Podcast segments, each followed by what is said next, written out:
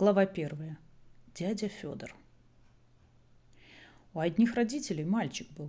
Звали его дядя Федор, потому что был он очень серьезный и самостоятельный. Он в четыре года читать научился, а в шесть уже сам себе суп варил. В общем, он был очень хороший мальчик. И родители были хорошие, папа и мама. И все было бы хорошо, только мама его зверей не любила, особенно всяких кошек – а дядя Федор зверей любил, и у него с мамой всегда были разные споры. Однажды было так. Идет себе дядя Федор по лестнице, бутерброд ест. Видит, на окне кот сидит, большой-пребольшой, полосатый. Кот говорит дяде Федору, Неправильно ты, дядя Федор, бутерброд ешь. Ты его колбасой кверху держишь, а его надо колбасой на язык класть. Тогда вкуснее получится. Дядя Федор попробовал. Так и вправду вкуснее. Он кота угостил и спрашивает. «А откуда ты знаешь, что меня дядей Федором звать? Кот отвечает. Я в вашем доме всех знаю. Я на чердаке живу, и мне все видно. И кто хороший, кто плохой. Только сейчас мой чердак ремонтируют, и мне жить негде. А потом и вовсе могут дверь запереть. А кто тебя разговаривать научил, спрашивает дядя Федор. Да так, говорит кот. Где слово запомнишь, где два. А потом мы, я у профессора одного жил, который язык зверей изучал. Вот и выучился. Сейчас без языка нельзя, пропадешь сразу. Или с тебя шапку сделают, или воротник, или просто коврик для ног.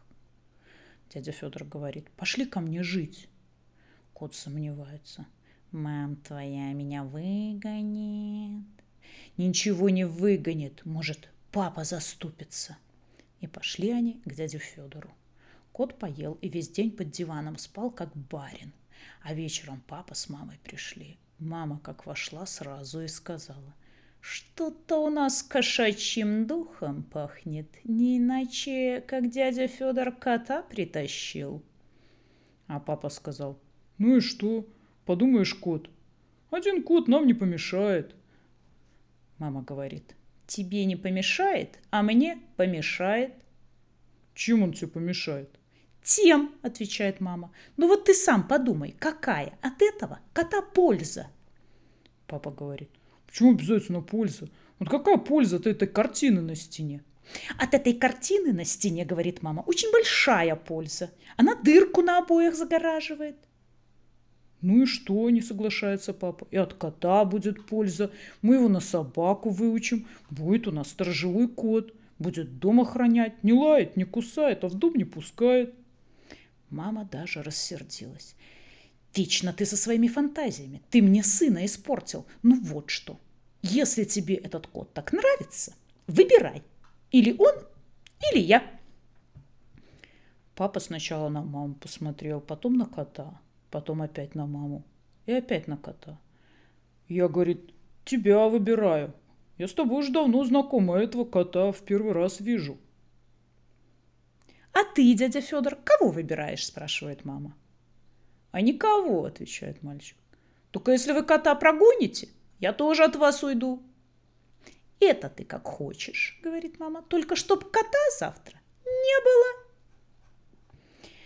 Она, конечно, не верила, что дядя Федор из дома уйдет. И папа не верил. Они думали, что он просто так говорит. А он серьезно говорил. Он с вечера сложил в рюкзак все, что надо, и ножик перочинный, и куртку теплую, и фонарик, взял все деньги, которые на аквариум копил, и приготовил сумку для кота. Кот как раз в этой сумке помещался, только усы наружу торчали. И лег спать. А утром пап с мамой на работу ушли, Дядя Федор проснулся, сварил себе каши, позавтракал с котом и стал письмо писать. Дорогие мои родители, папа и мама, я вас очень люблю. И зверей я очень люблю. И этого кота тоже. А вы мне не разрешаете его заводить. Велите из дома прогнать. А это неправильно. Я уезжаю в деревню и буду там жить. А вы за меня не беспокойтесь. Я не пропаду. Я все умею делать и буду вам писать. А в школу мне еще не скоро, только на будущий год. До свидания. Ваш сын, дядя Федор. Он положил это письмо в свой собственный почтовый ящик, взял рюкзак и кота в сумке и пошел на автобусную остановку.